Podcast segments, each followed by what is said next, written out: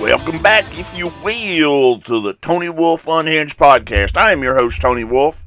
Hope you all have been enjoying the shows. And um, if you are enjoying the shows, go back and listen to some of my older episodes here on the podcast. Over on YouTube, I have some video blogs for the Tony Wolfe Remembers Classic Tri State Wrestling and some other projects that I've worked on over the years. So if you want to see more of my work, check out some of my other work. You can go to the podcast or you can go to my YouTube channel and just look for Tony Wolfe Tony Wolfe's vlog episodes. Okay. This week on the Tony Wolfe Unhinged podcast, we've got two main topics.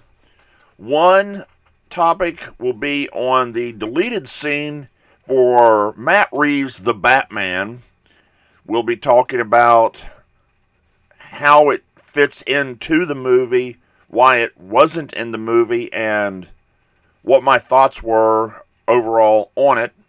Seven, I can't even say it. Second topic will be on the first episode of Paramount Plus's The Halo, based on the Xbox video games series and what I thought of Halo. So, we'll be right back after these messages, and uh, stay tuned. You never know what I'm going to talk about in between. Well, welcome back, ladies and gentlemen, to the Tony Wolfe Unhinged podcast. Again, I am your host, and topic one today on off the top is going to be about the deleted scene that Matt Reeves has released from the new 2022 edition of Batman if you've seen the movie Bat- The Batman, you will know at the very end, Riddler was talking to another prisoner, and he was referred to as the unnamed prisoner. That was all we ever knew him by, but everyone knew by the way his mannerisms and everything of who it was. It was the Joker. Well, apparently Matt Reeves had went in and filmed a longer interaction between the Batman and the Joker. Excuse me. And it was kind of a take on the Hannibal Lecter Silence of the Lambs Clarice spot where you had the serial killers, the, the psychopath talking to the law enforcement and law enforcement trying to get some thoughts on what they saw in a file that the uh, vigilante wasn't picking up.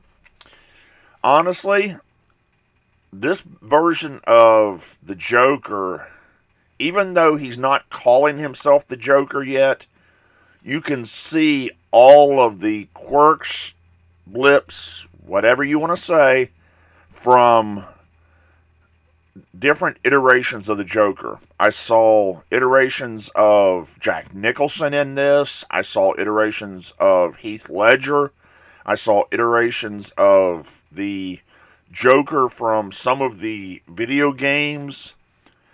And then they took, since it is a Gothic noir style movie, they really they didn't give you a good close up of him. You saw him in where you were seeing Batman, but you weren't really seeing him in focus, the Joker in focus. but you kept hearing the stuff that he was saying, how he had been around during year one of Batman, since this takes place in year two. It really gave you a interesting outlook on how the Joker can get into Batman's mind and get into other criminals' minds, and you really don't know why. A lot of the other YouTubers that I have heard review this deleted scene have said, oh, it makes Batman look like he's a moron, like he can't figure it out. No, it's not that he's trying to make Batman look like a moron. It's him, Batman, trying to enter the criminal mind and get a second point of view. So even if Batman's seen all of the same things that the Joker saw, he was trying to play it as I don't know what this guy is about. I don't know why this guy acts the way he does. And I don't know why he is chosen to go after the mayor, the police commissioner, and some of the other rich people in Gotham, including Bruce Wayne, not knowing yet that Bruce Wayne is Batman. so I I understood why Matt Reeves filmed it the way he did, and it gave you that in year one there must have been one hell of a battle between Batman and the Joker because the Joker is all scarred up. He, the back of his head, his hair's missing. The, you can see where the chemicals are actually eaten away at some of the skin. You can see where the red on his mouth, where he's got the cuts from the damage to his face. And when you look at him, they do one close up where you see the mouthpiece of the prison or the Arkham Asylum, and he's right up against it to where all you're seeing is from the top, the bottom of his nose to his hairline, and you pick up the version, different versions of the Joker in that. You pick up the Heath Ledger Joker as far as some of the, the damage. You pick up the eyes of Jack Nicholson. You pick up the mentality of Arkham Knights or one of the other Arkham games that have has been out with the Joker in it. So you're getting what looks to be a more well-rounded Joker. It's more that noir, villainous, deep-seated stuff that uh, they tried to do in the Christian Bale Batman with uh, Heath Ledger. That some of it came out, but you just weren't sure why. This one seems to get into that a little bit more and make you see that the Joker has more ticks, quirks, whatever you want to call it, and how he uses reverse psychology on anyone who comes to him and why he has such a fascination with the Batman. So I understand why Matt Reeves did not put it in the movie because it would basically be spoiling stuff at the end of the movie. But they could have cut it down a little bit where they maybe didn't give you all of the pieces, but it could be a starting point. But uh, on the other side of the coin, I can see him doing something with the Joker that they've never done in Batman movies. The Joker is the ultimate villain who is always in prison and never gets out till like the third or fourth movie. We don't have to see the Joker out being the clown prince of crime. We can see him in prison taunting Batman, taunting the other rogues gallery, taunting these other people to where if they would ever do an Escape from Arkham series or movie, then they've got characters built into Arkham Asylum that we have never seen out in public in this series of movies, and it gives a reason for stuff to happen. It gives a wrap up to Matt Reeves' story when he's done with it. So, first one, first movie, we get an introduction. second movie or in the Arkham uh, TV show that Paramount Plus is supposed to be doing, we may get more of the Joker and more of other villains that we have never seen or have seen long time ago. So I think it was a good idea to have the cameo at the end of the movie that we know he's there, that we know that he has now made a connection with the Riddler, and it'll be interesting to see where they take it from there. But that's my thoughts on Arkham or on the Batman deleted scene with the Joker. So we'll be right back. I got to do some personal things. Um, I'm not getting any older or getting any younger. I wish I was getting a little younger. But I'll be right back. Welcome back, ladies and gentlemen. Um, again, if you haven't listened to prior episodes of the Tony Wolfe Unhinged podcast, you can go to Spotify, you can go to Google Podcasts, or you can go to Red Circle, and you can listen to the other 18 episodes, 19 episodes, whatever it is, because I've put out a sp- couple of special episodes, and you can hear reviews of other movies, TV shows, my thoughts on politics, my thoughts on retail, I've got all sorts of different things. I actually did one a few weeks ago where I talked about what good graphic designers and good media people need to do to use marketing and media in the proper way. But that was a few weeks ago. We're back to topic number two, which is Halo. Paramount Plus has finally got a TV adaptation of the Xbox game Halo. Now, this has been something that's been in the works for close to 10 or 12 years, and every time they tried to make it, they would start developing and something would happen. It was kind of the cursed movie. They were trying to do an hour and a half, two hour movie and do a series of movies. Well, I think them coming out with the TV show version actually made it better all the way around. And I think video games as a whole, we have seen a lot of video game movies. We've seen Warcraft, we've seen Assassin's Creed, we've seen Uncharted, we've seen Tank Girl from the comic books, we've seen oh my god, I can't even remember all of them.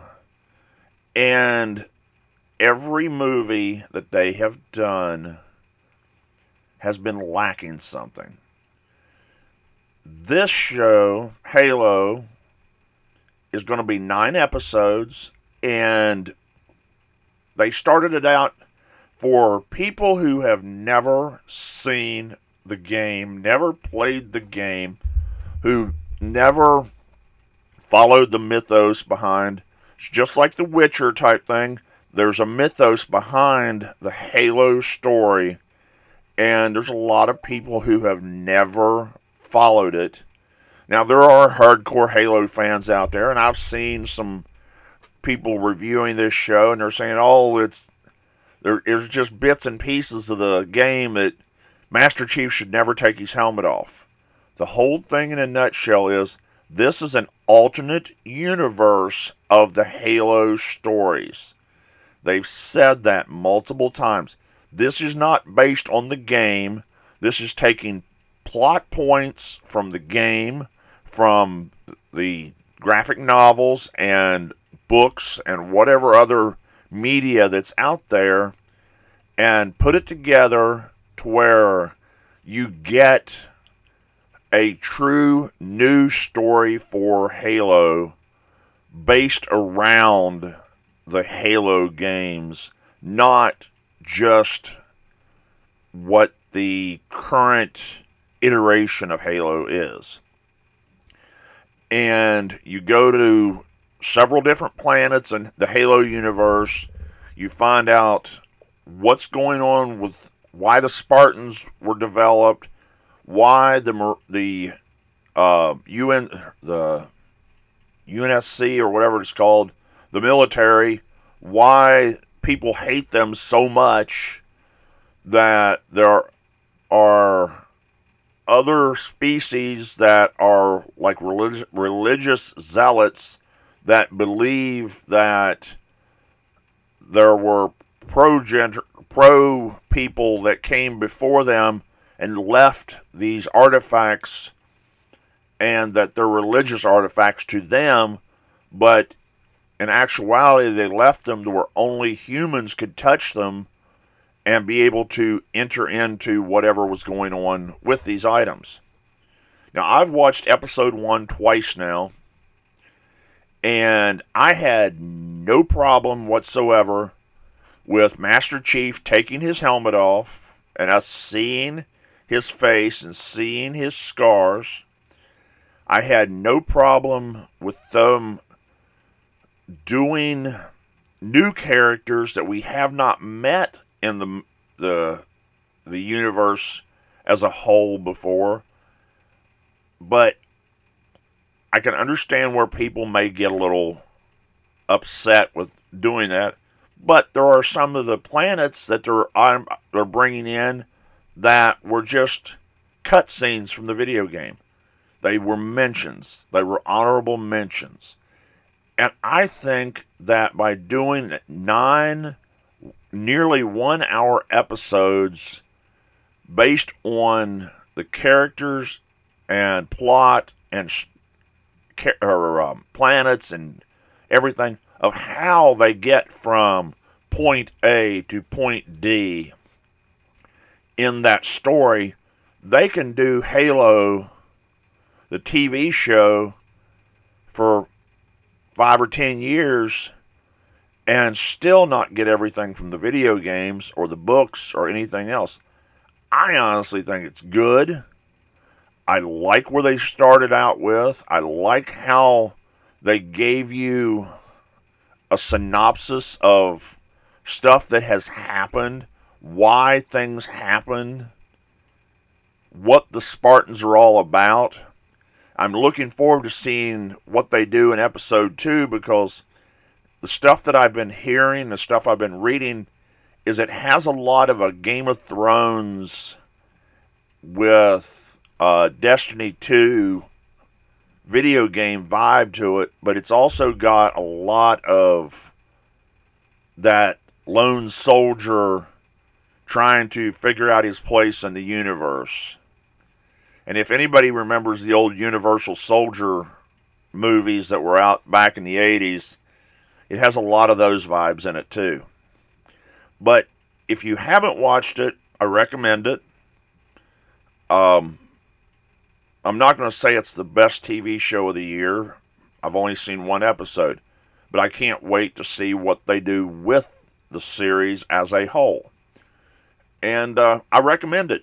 Just like I recommend going and seeing online the deleted scene for the Batman with Joker.